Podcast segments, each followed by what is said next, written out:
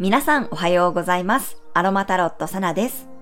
YouTube では12星座別の運勢をカードリーディングと星読みでお伝えしていますが、このラジオでは今日の星の運行からどんな星模様でどういう影響がありそうか、天気予報のような感覚でお伝えしていきます。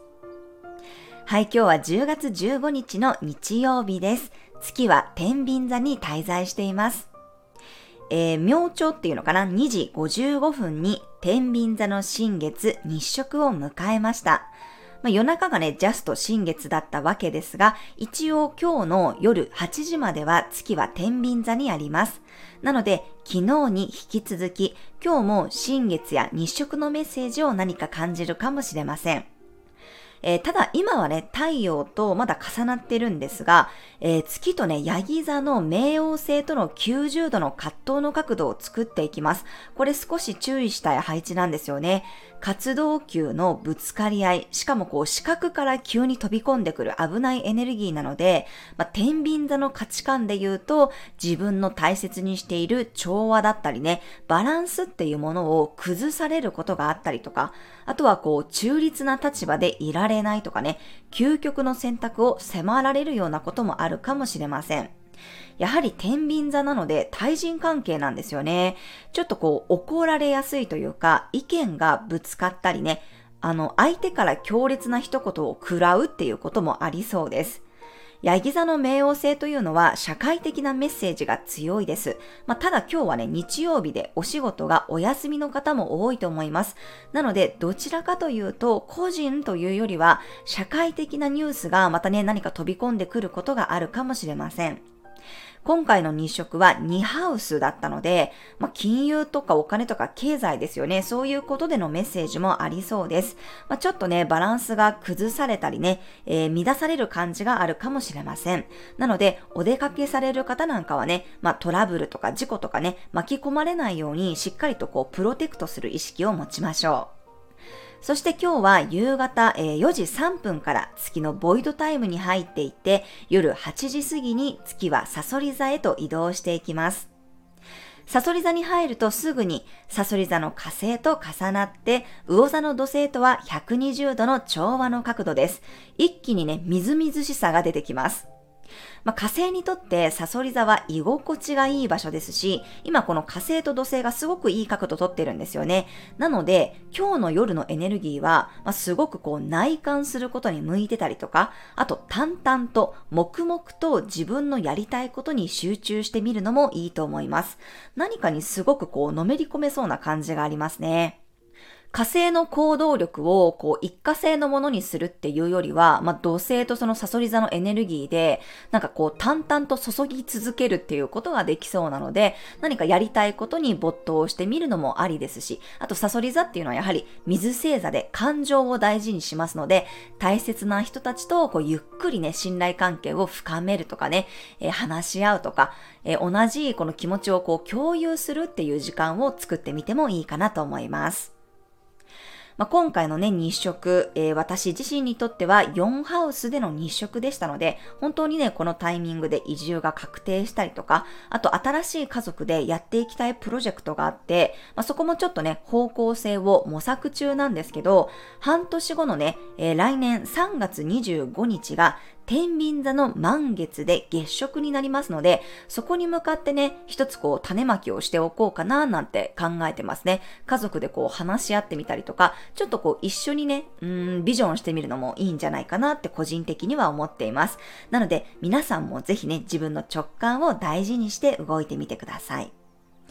それからお知らせですが、えー、昨日ね、公式 LINE でも配信しました。11月11日土曜日の愛媛県松山でのマルシェのご予約スタートとなりましたので、興味のある方は公式 LINE より、えー、サイトのページに飛んでいただけたらと思います。あとはですね、11月の22日か24日にね、また都内でセッションをやりたいと思ってます。年内に移動するのはね、これがラストですね。えー、一応ね、12月末の冬休みに引っ越したいと思ってますので、うん、そうですね。東京に行けるのは年内はこれが最後になるかと思います。で、来年はね、ちょっと今ほどは多分動けないと思うので、もしね、タイミングが合う方は、えー、ぜひお越しいただければと思います。まあ、22日か24のね、どちらかでって思ってたんですけど、昨日何人かのね、方からご連絡をいただきまして、22日の方がね、ご希望多かったかなと思います。えー、またこちらも公式 LINE で、えー、募集をかけたいと思いますので、興味のある方は登録していただければと思います。はい、今日はね、ゼラニウムの香りやローズの香りが自分の心のバランスをとってくれそうです。少しね、リッチな香りに包まれて自分自身に愛情を傾けるように意識されてみてください。はい、では12星座別の運勢です。お羊座さん、新しいパートナーとのご縁を意識するような日、相手を通じて自分の役割や課題なんかも見つかるかもしれません。積極的に話しかけてみましょう。お牛座さん、心身のケアが大事になる日、いつも以上に自分に寄り添ってあげてください。日常を整えることで体調も心も回復していきそうです。双子座さん、やりたいことに集中する日、その時々の自分の気持ちに正直に動いてみましょう。ピンときたらあれこれ考えるより、まずはやってみたり伝えてみてください。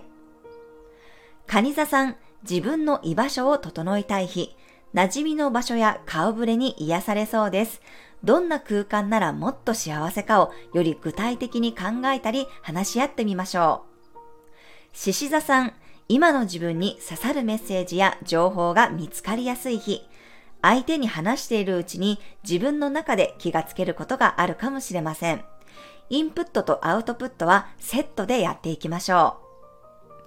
乙女座さん、自分のペースが大事になる日、ゆっくり咀嚼するように自分自身に落とし込めるものがありそうです。今後のために何かを仕入れたり、アイテムを新調するのもおすすめです。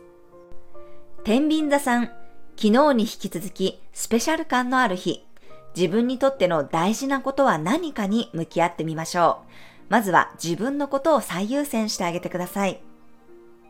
サソリ座さん、だんだん準備が整うような日、引きこもっていたり、何かをこっそりやっていたところから、そろそろ表に出たくなったりするかもしれません。夢にも注目してみましょう。伊手座さん、未来へのヒントを見つけられそうな日、ネットからの情報や友人や仲間からメッセージが届くかもしれません。垣根を越えてつながってみてください。ヤギ座さん、目標を定めるといい日。自分の中で覚悟が決まりやすいです。経験者や年長者の意見も参考にしてみましょう。水亀座さん、少し先のビジョンをイメージしたい日。ざっくりでいいので自分の理想を考えてみましょう。遠方からメッセージが届いたり、珍しい人とのご縁が結ばれるかもしれません。魚座さん、誰と過ごしたいかを考えたい日、一緒にいる環境や相手の影響が思っている以上に響いているかもしれません。共通の夢を語り合うのもおすすめです。はい、以上が12星座別のメッセージとなります。それでは皆さん素敵な一日をお過ごしください。お出かけの方は気をつけていってらっしゃい。嗯。